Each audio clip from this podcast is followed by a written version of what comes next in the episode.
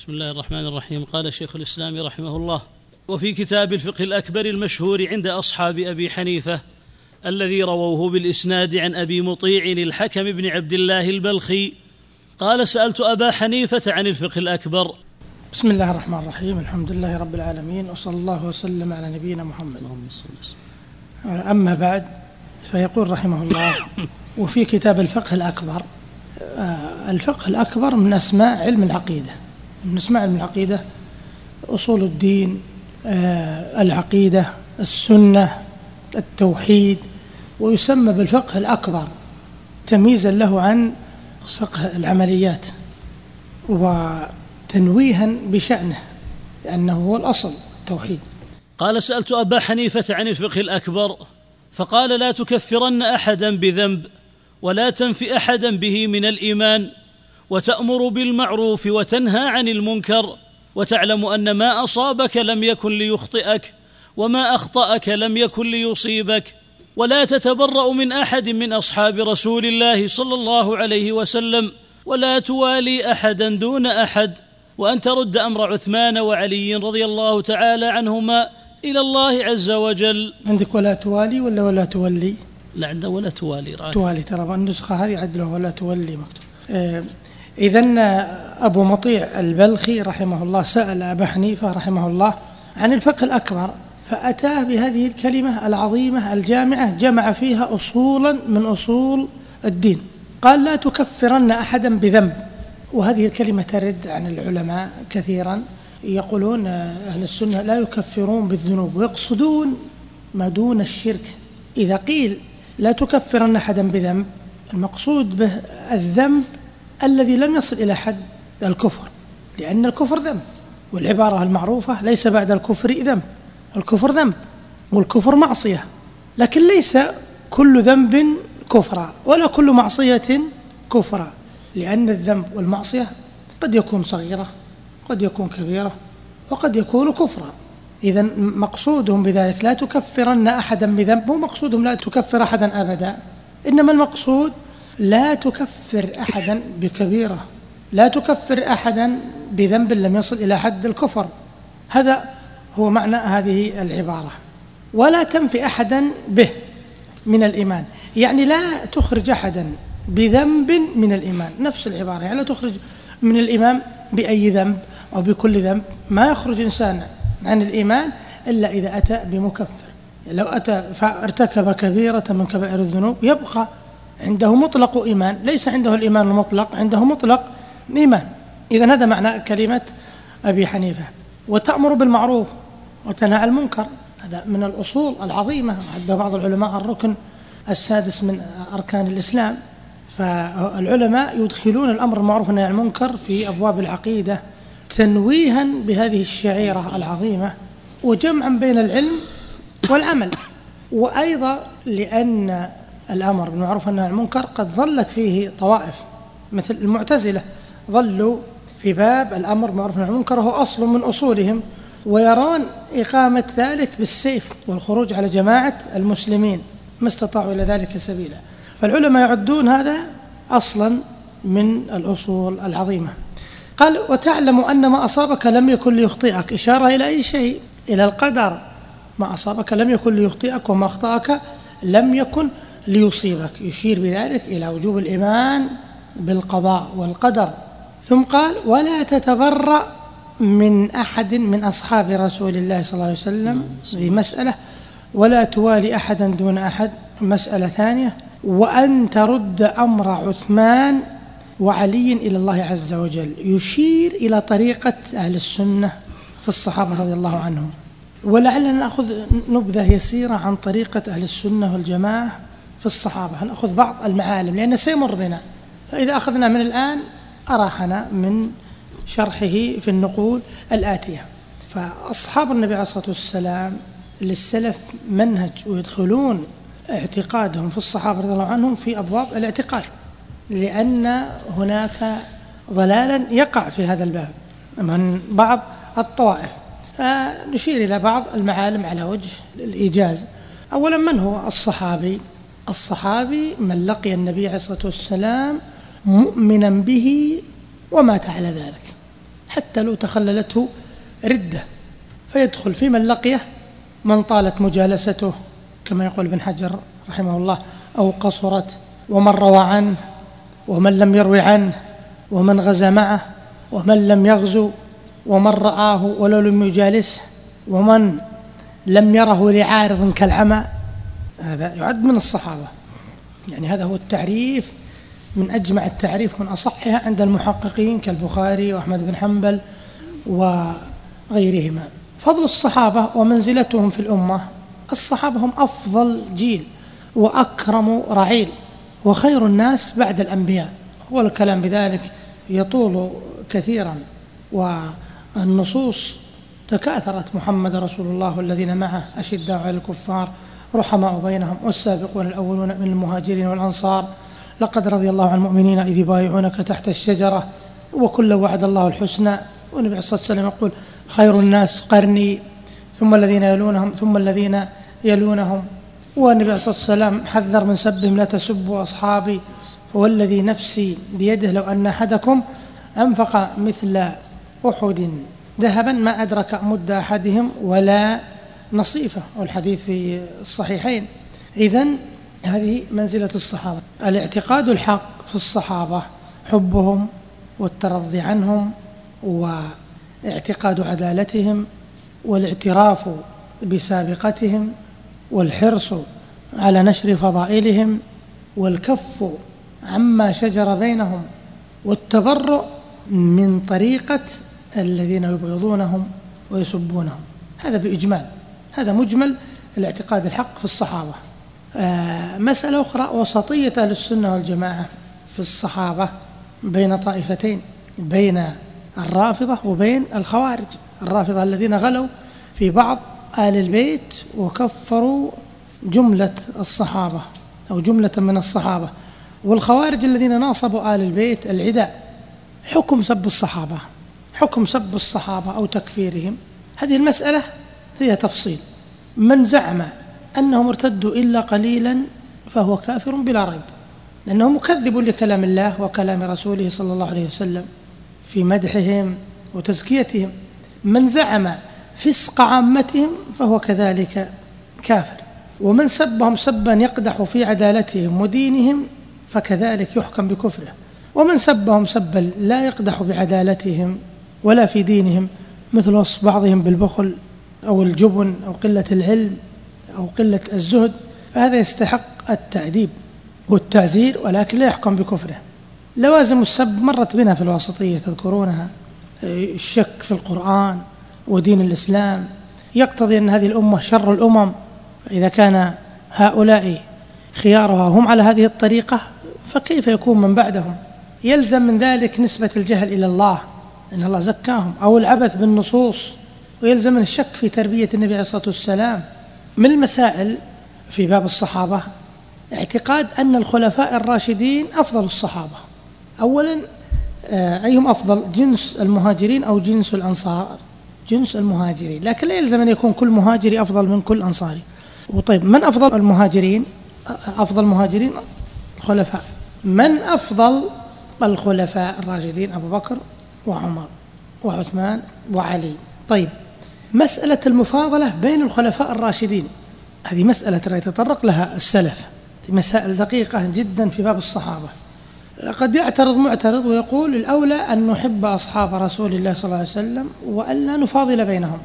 ويقال لهذا إن السنة هي المفاضلة بينهم. على ما جاءت به الأحاديث الصحيحة. ودرج عليه السلف الصالح من تفضيل أبي بكر ثم عمر ثم عثمان ثم علي رضي الله عنهم أجمعين. لما سئل الإمام أحمد عن رجل يحب الصحابة ولا يفضل بعضهم على بعض قال السنة أن يفضل أبا بكر وعمر وعثمان وعلي من الخلفاء. وإنما الذي ذمه السلف ما الذي ذمه؟ ذموا التعرض لما شجر بينهم. هذا أخطأ وهذا أصاب. هذا هو الذي ذمه. طيب آه، من المسائل في باب الصحابة ترتيب الخلفاء. يعني هذه أمور قد يقول بعضكم هذه بدهية لكن فيها محكات. يعني ترتيب الخلفاء حق الخلفاء الأربعة. طبعا الآن التفضيل والآن الخلافة مسألة أخرى قريبة.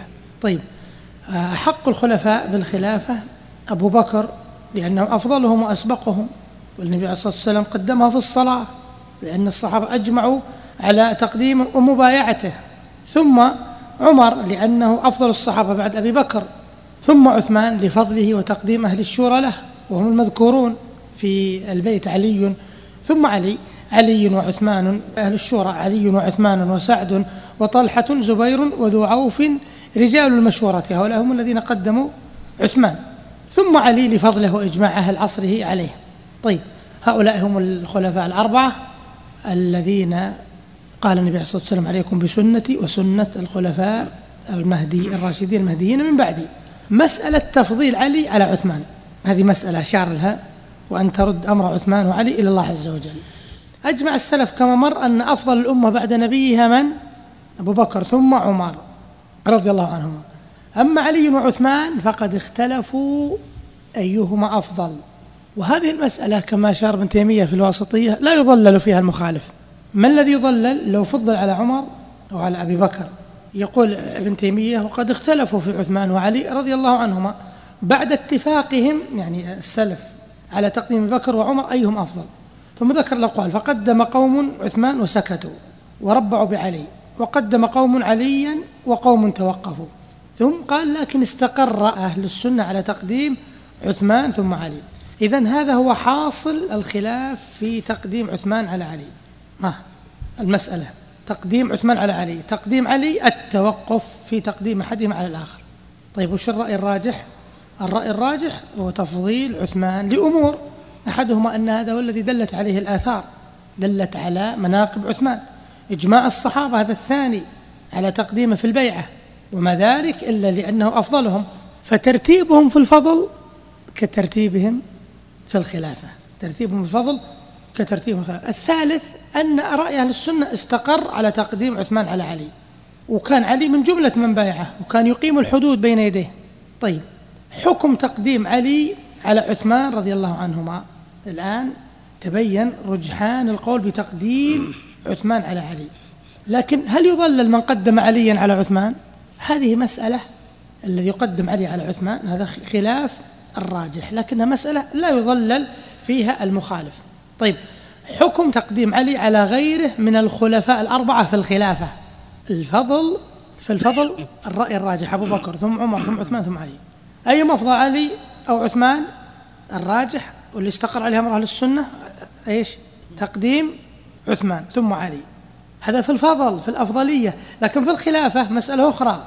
ما حكم تقديم علي على غيره من الخلفاء في الأربعة؟ المسألة هذه هل يضلل فيها المخالف ولا ما يضلل؟ تقديم علي على عثمان في الأفضلية يضلل ولا ما يضلل؟ ما يضلل. لكن تقديم علي على غيره من الخلفاء الثلاثة في الخلافة أو ادعى أنه أولى منهم فيها.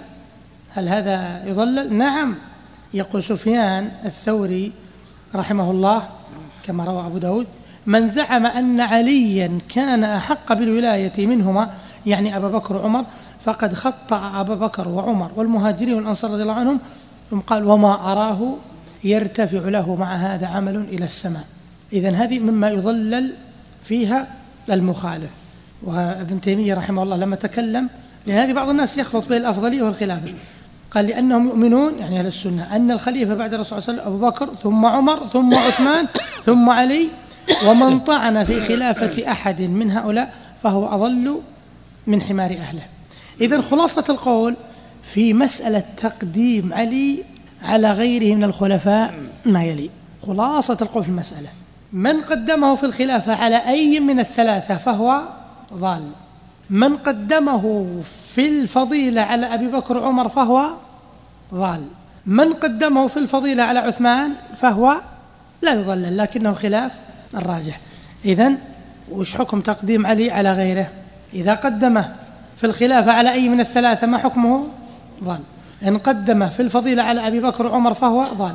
إن قدم على عثمان فهو خلاف الراجح لكنه لا يضلل. طيب هذه مسائل في الصحابة. طيب فضائل الصحابة هم مراتبهم آه، كثيرة وقد ذكرهم الله عز وجل والسلف رحمهم الله كانوا يفضلون المهاجرين على الأنصار ويفضلون أهل بيعة الشجرة ويفضلون على جميع الصحابة يفضلون الخلفاء الأربعة على ما مر. قال أبو حنيفة الفقه الأكبر في الدين خير من الفقه في العلم. وش يقصد الفقه الأكبر في الدين؟ يعني العقيدة خير من الفقه في العلم. الفقه في العلميات يعني يقصد خير من الفقه في العمليات لأنه هو الأصل وهو الأشرف. ولأن يفقه الرجل كيف يعبد ربه؟ خير من أن يجمع العلم الكثير. يعني إذا عرف كيف يعبد ربه كيف يدعوه كيف يتجنب الشرك كيف يتجنب البدعة خير له من أن يجمع علوما كثيرة. لأن هذا هو الذي ينفعه. ربما يعمل عملا كبيرا لكنه ما قام على أساس. وشرط العمل الصالح أن يجتمع فيه أمران الإخلاص والمتابعة وهذا لا يعرفه إلا بالفقه الأكبر اللي هو فقه العقيدة. قال أبو مطيع قلت أخبرني البلخي. نعم. قلت أخبرني عن أفضل الفقه. قال تعلم الرجل الإيمان. أو تعلم يمكن تعلم الرجل الإيمان أو تعلم أنت الرجل الإيمان. يعني أفضل فقه مثلا بالنسبة للسائل أن يتعلم لكن أفضل الفقه بالنسبة لغيره أن يعلم. قال تعلم الرجل الإيمان والشرائع والسنن والحدود واختلاف الأئمة. انظر الكلام العظيم. يتعلم الإيمان. يعني الإيمان من أسماء علم العقيدة الإيمان. والشرائع والسنن والحدود. يعرف الحدود الحلال والحرام. قال واختلاف الأئمة. انظر الكلام العالم. اختلاف الأئمة. لماذا؟ حتى لا يقع فيهم وحتى لا يتتبع رخصهم لأن العلماء يختلفون. فهل من العقل أو من الحكمة أو من الدين أن يضلل هذا وأن ينتقص هذا رفع الملام عن الأئمة؟ الأعلام. وما يقع في الناس عموما وفي أهل العلم على وجه الخصوص إلا من خذل عياذا بالله. والشوكاني رحمه الله آه، له كتاب عظيم اسمه أدب الطلب. تكلم بكلام عظيم حول هذه المسألة. وكذلك بالبدر الطالع لما تكلم عن ترجمة أحد مشايخ أظن علي قاسم حنش من العلماء الكبار وذكر كلام عظيم له. قال أن الناس على طبقات الطبقة العالية طبقة العلماء. إذا اختلفوا ما يترتب على خلافهم شيء لعلمهم بمعرفة أقدار بعض. والطبقة السافلة طبقة العامة يعني السافلة من السفول أنه لا خير فيهم. إنما يعني الطبقة النسبية. هؤلاء اتبعوا للعلماء. إن أصابوا أصابوا. وإن أخطأوا أخطأوا. قالوا الطبقة المتوسطة يسميها الطبقة بأدب الطلب الطبقة المتوعرة. هؤلاء هم الطبقة المتوسطة. هم الذين لم يبقوا على ما بقي عليه العوام ولم يرتقوا إلى الطبقة العالية. طبعا مو ضروري يكون الناس كلهم علماء. لكن طلبة العلم وعموم الطلبة يتشبهون بالعلماء بأخلاقهم وبسمتهم وب آه، عن القيل والقال. خلاص تشبهوا لم تكونوا مثلهم إن التشبه في الكرام فلاحوا قال هؤلاء هم الذين إذا خالفهم أحد في عقائدهم التي أوقعهم فيها القصور فوقوا إليه كل سهم شنيع ورموه بكل قول فظيع. وغيروا فطر العامة بتمويهات باطلة ومن هنا تنشأ البدع الدينية على ساق. يقول هؤلاء هم الذين يكون الخلل والشر بسببهم. الطبقة المتوسطة. وهذا شيء ملاحظ. العوام ما يخوضون بهالمسائل ما يعلمون. والعلماء يندر أن تجد عالما. بل ربما طيلة عمرك ما تجد عالم. تصدر مجلس وبدأ يسب فلان وفلان. لكن تجد في مثل هذه الطبقات هم نقل القيل والقال. والأولى أن ينقلوا الكلام الحسن أن يعرضوا عن الكلام السيء وأن يحسنوا الظن بالعلماء. وإذا اختلفوا ألا يدخلوا فيما بينهم. ويذكر أن أحد علماء شنقيط اختلف مع أحد علماء ذاك البلد.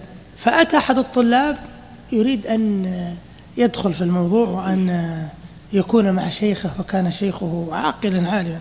قال اسمع يا ولدي نحن مثل الأمواس. لا يضر بعضنا بعضا. الموس ما يضر الموس. لكن يدخل بيننا نجرحه وربما نقتله. كلمة هذه عظيمة. فهذا يعني معنى قوله اختلاف الأئمة. الإنسان إذا عرفهم وعرف أقدارهم عذرهم. متى تعرف قدر العلماء؟ إذا بحثت في مسألة أو كتبت في مسألة وترى كيف تتعب وتنصب. كيف هؤلاء يتعبون يسهرون الليالي ويحققون؟ ولهذا إنما يعرف الفضل من الناس ذووه. وذكر مسائل الإيمان ثم ذكر مسائل القدر والرد على القدرية بكلام حسن ليس هذا موضعه. ثم قال قلت فما تقول في من يأمر بالمعروف وينهى عن المنكر؟ فيتبعه على ذلك أناس فيخرج على الجماعة هل ترى ذلك؟ قال لا. قلت ولم؟ وقد أمر الله ورسوله بالأمر بالمعروف والنهي عن المنكر وهو فريضة واجبة.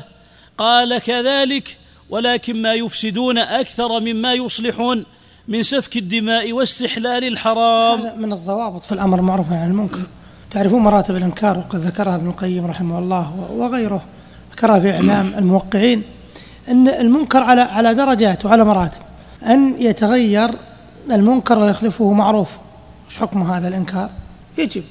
أن يتغير المنكر ويخلفه ألا يتغير المنكر. أو أن يتغير المنكر ويخلفه منكر مثله. هذا محل اجتهاد.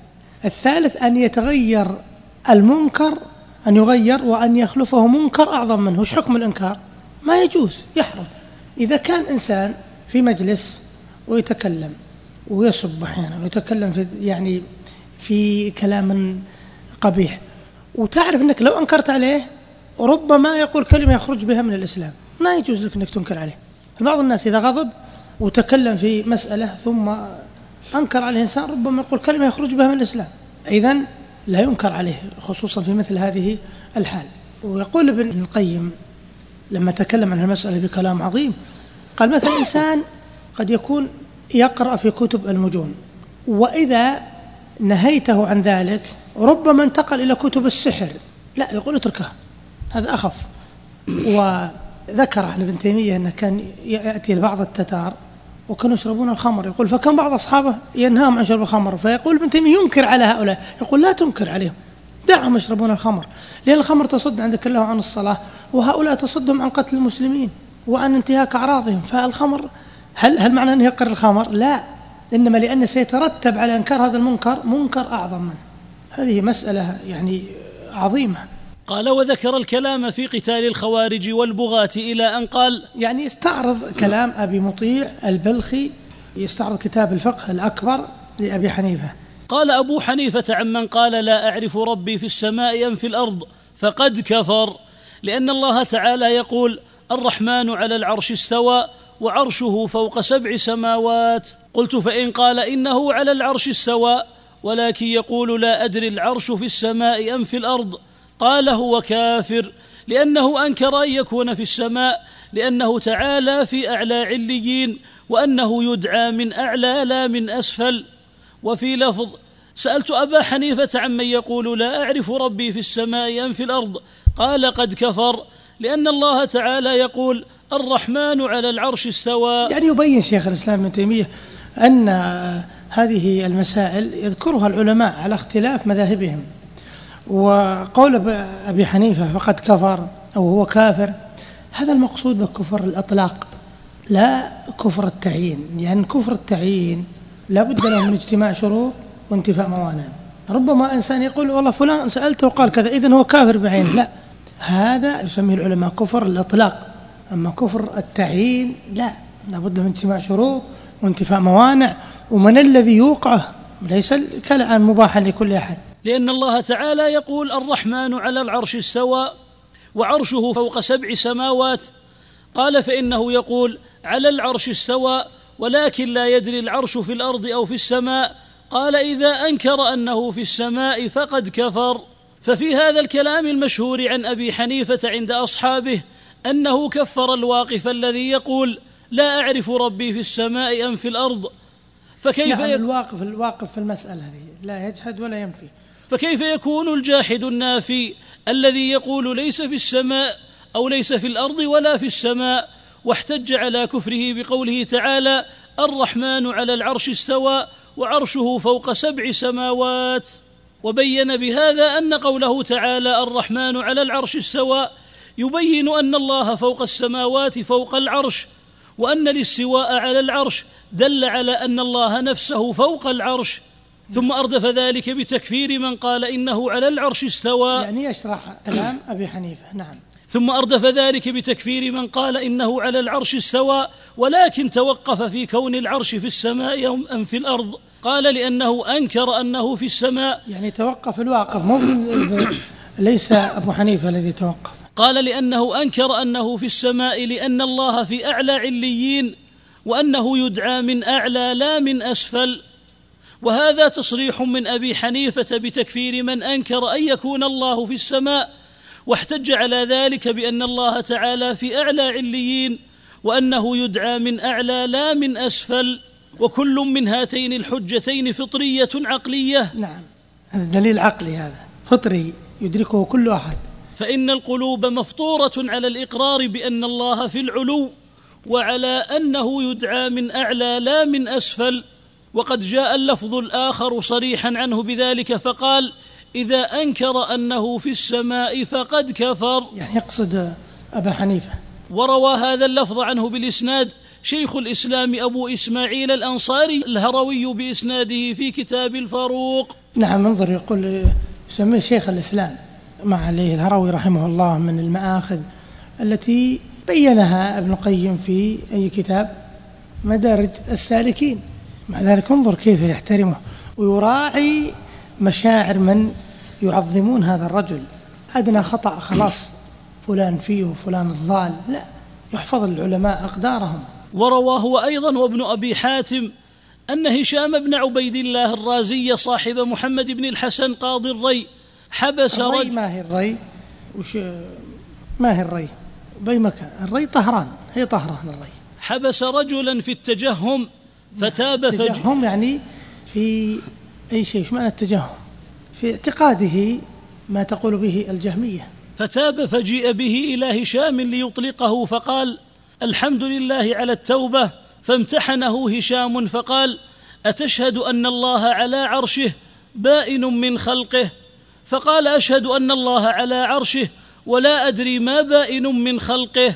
فقال ردوه إلى الحبس فإنه لم يتب. وروى أيضا عن يحيى بن معاذ الرازي أنه قال إن الله على العرش بائن من الخلق وقد أحاط بكل شيء علما وأحصى كل شيء عددا. لا يشك في هذه المقالة إلا جهمي رديء ضليل وهالك مرتاب يمزج الله بخلقه ويخلط منه الذات بالأقذار والأنتان. يعني يريد بذلك أن من ينكر أن الله عز وجل في السماء ويقول أن الله في كل مكان. يشير إلى مقالة من؟ أهل الحلول.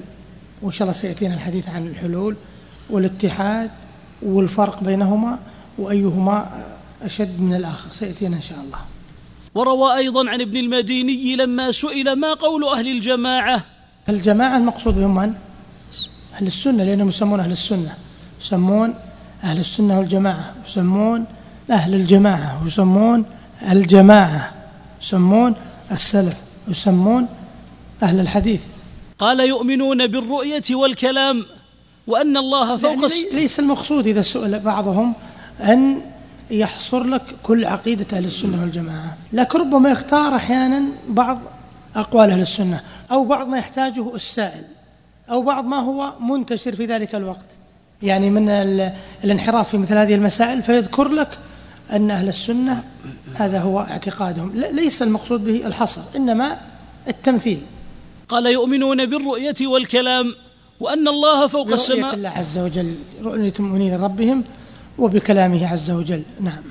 وأن الله فوق السماوات على العرش استوى فسئل عن قوله تعالى ما يكون من نجوى ثلاثة إلا هو رابعهم. فقال اقرأ ما قبلها ألم تر أن الله يعلم ما في السماوات وما في الأرض؟ يعني أن الله معهم بأي شيء؟ بعلمه. بدأها بالعلم وختمها بالعلم. وروى أيضا عن أبي عيسى الترمي عن, عن أبي عيسى الترمذي قال هو على العرش كما وصف في كتابه وعلمه وقدرته وسلطانه في كل مكان. نعم. هو الله عز وجل على العرش وهو مع العباد بأي شيء؟ بعلمه وقدرته واطلاعه وسمعه وبصره وغير ذلك من مقتضيات الربوبية. تلاحظوا الكلام سهل هذا يسير. وروى عن أبي زرعة الرازي أنه سئل عن تفسير قوله تعالى الرحمن على العرش استوى فقال تفسيره كما تقرأ هو على العرش وعلمه في كل مكان. من قال غير هذا فعليه لعنة الله وروى أبو القاسم اللالكائي صاحب أبي حامد الإسفريني في أصول السنة بإسناده عن محمد بن الحسن صاحب أبي حنيفة قال في أصول يعني شرح أصول اعتقاد مطبوع باسم شرح أصول اعتقاد أهل السنة والجماعة. نعم. قال اتفق الفقهاء كلهم من المشرق إلى المغرب على الإيمان بالقرآن والأحاديث التي جاء بها الثقات عن رسول الله صلى الله عليه وسلم في صفة الرب عز وجل من غير تفسير ولا وصف ولا تشبيه. فمن فسر اليوم شيئا من ذلك فقد خرج مما كان عليه النبي صلى الله عليه وسلم وفارق الجماعة فإنهم لم يصفوا ولم يفسروا ولكن أفتوا بما في الكتاب والسنة ثم سكتوا. فمن قال بقول جهم فقد فارق الجماعة فإنه قد وصفه بصفة لا شيء. نعم، يعني وصفه بالعدم. محمد بن الحسن أخذ عن أبي حنيفة ومالك وطبقتهما من العلماء وقد حكى على هذا الإجماع وأخبر أن الجهمية تصفه بالأمور السلبية غالبا أو دائما. يعني يصفونه بالسلوب بالنفي لا سميع ولا بصير ولا داخل العالم ولا خارجه. وقوله من غير تفسير. يعني هذه تشكل. بعض الناس آه، يقول الحديث إذا سمع مثل هذا قوله والأحاديث التي جاء بها الثقات عن الرسول صلى الله عليه وسلم في صفة الرب من غير تفسير. قل نحن لماذا نفسر؟ يبين لك معنى هذه الكلمة. وقوله قول من؟ قول محمد بن الحسن يفسرها ابن تيمية. وقوله؟ وقوله من غير تفسير أراد به تفسير الجهمية المعطلة الذين ابتدعوا تفسير الصفات بخلاف ما كان عليه الصحابة والتابعون من الإثبات.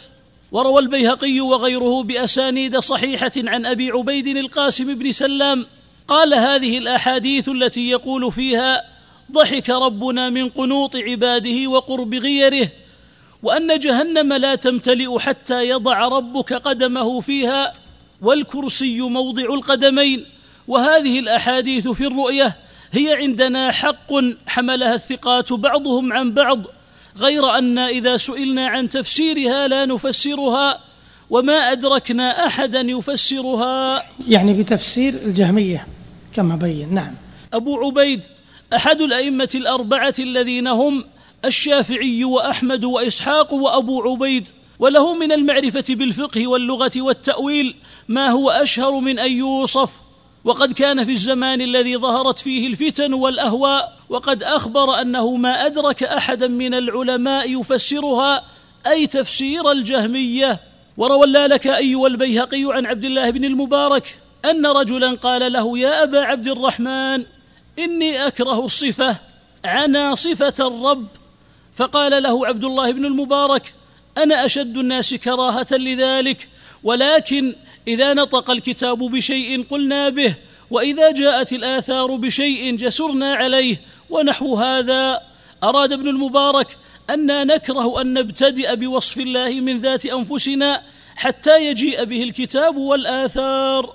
وروى عبد الله بن أحمد وغيره بأسانيد صحاح عن ابن المبارك أنه قيل له بماذا نعرف ربنا؟ قال بأنه فوق سماواته على عرشه بائن من خلقه. ولا نقول كما تقول الجهمية أنه ها هنا في الأرض وهكذا قال الإمام أحمد وغيره. وروى بإسناد صحيح عن سليمان بن حرب الإمام سمعت حماد بن زيد وذكر هؤلاء الجهمية فقال إنما يحاولون أن يقولوا ليس ليس في السماء شيء. وروى ابن أبي حاتم في كتاب الرد على الجهمية عن سعيد بن عامر الضبعي إمام أهل البصرة علما ودينا من شيوخ أحمد أنه ذكر عنده الجهمية فقال هم شر قولا من اليهود والنصارى وقد اجتمع اليهود والنصارى وأهل الأديان مع المسلمين على أن الله على العرش وقالوا هم ليس عليه شيء. وقال محمد بن إسحاق بن خزيمة إمام الأئمة من لم يقل إن الله فوق سماواته على عرشه بائن من خلقه وجب أن يستتاب فإن تاب وإلا ضربت عنقه. ثم ألقي على مزبلة لئلا يتأذى بنتن ريحه أهل القبلة ولا أهل الذمة. ذكره عنه الحاكم بإسناد صحيح. وقد روى عبد الله بن أحمد عن عباد بن العوام الواسطي إمام أهل واسط من طبقة شيوخ الشافعي وأحمد. قال كلمت بشر المريسي وأصحاب بشر فرأيت آخر كلامهم ينتهي أن يقولوا ليس في السماء شيء. وعن عبد الرحمن بن مهدي الإمام المشهور أنه قال ليس في أصحاب الأهواء شر من أصحاب جهم. يدورون على أن يقولوا ليس في السماء شيء. أرى والله ألا يناكحوا ولا يورثوا. وروى عبد الرحمن بن أبي حاتم في كتاب الرد على الجهمية عن عبد الرحمن بن مهدي قال أصحاب جهم يريدون أن يقولوا إن الله لم يكلم موسى ويريدون أن يقولوا ليس في السماء شيء وأن الله ليس على العرش. أرى أن يستتابوا فإن تابوا وإلا قتلوا. وعن الأصمعي قال قدمت امرأة جهم فنزلت الدباغين فقال رجل عندها الله على عرشه. فقالت محدود على محدود. وقال الأصمعي وش قال الأصمعي؟ كافرة بهذه المقالة. محدود على محدود. يعني أن العرش محدود ولا يقع آه، أو يستوي على المحدود إلا محدود. فقال كافرة بهذه المقالة يقول الأصمعي. هذه امرته يا شيخ. نعم. أقول هذه امرته أقول لك فما بالك به؟ هذا مرتي نعم. الله المستعان يقول ابن مبارك عجبت لشيطان دعا الناس جهرة إلى النار واشتق اسمه من جهنم. نعم. خلاص نقف عندها. الله عليك يعني كل الأقوال تبين عن حقيقة مذهب الجهم ابن صفوان وبشر المريسي. ما معنى قول السلف بائن من خلقه؟ وش معناها يا أخوان؟ آه بائن. يعني منفصل غير مختلط بهم. ما أدري يقول يعني ما يرى أنه بائن من خلقه. يقول آه، آه، عندما سئل صلى الله عليه وسلم أي رجال أحب إليك؟ فأجاب أبو بكر ثم عمر ثم عثمان فهل هذا يدل على أفضلية عثمان؟ نعم فيه أدلة كثيرة بس ال- الوقت يعني وقت اختصار. ومحمد بن الحنفية لما سأل علي قال من خير الناس؟ قال أبو بكر قال ثم من؟ قال عمر. يقول فخشيت أن أسأل عن عثمان أقول ثم من؟ فيقول عثمان. قلت وأنت؟ قال أنا رجل من المسلمين. نعم. هل من عقيدة السنة والجماعة الاعتقاد أن الصحابة كلهم خصوصا مشتر بالجنة أنهم لا يدخلون النار؟ من أهل الجنة. هم بل بعض ال- العلماء مثل ابن حزم قال الصحابة كلهم في الجنة لأن الله عز وجل قال وكلا وعد الله الحسنى. معنى محدود على محدود يعني جسم على جسم. نعم. تقول محدود إذا قلنا إن, إن, إن, الله على العرش ما ترى أصلا ما ترى أن الله عز وجل استوى على العرش. هذه مرت ال- الجهم. يعطيها الدروس الخصوصية. تم تنزيل هذه المادة من موقع نداء الإسلام www.islam-call.com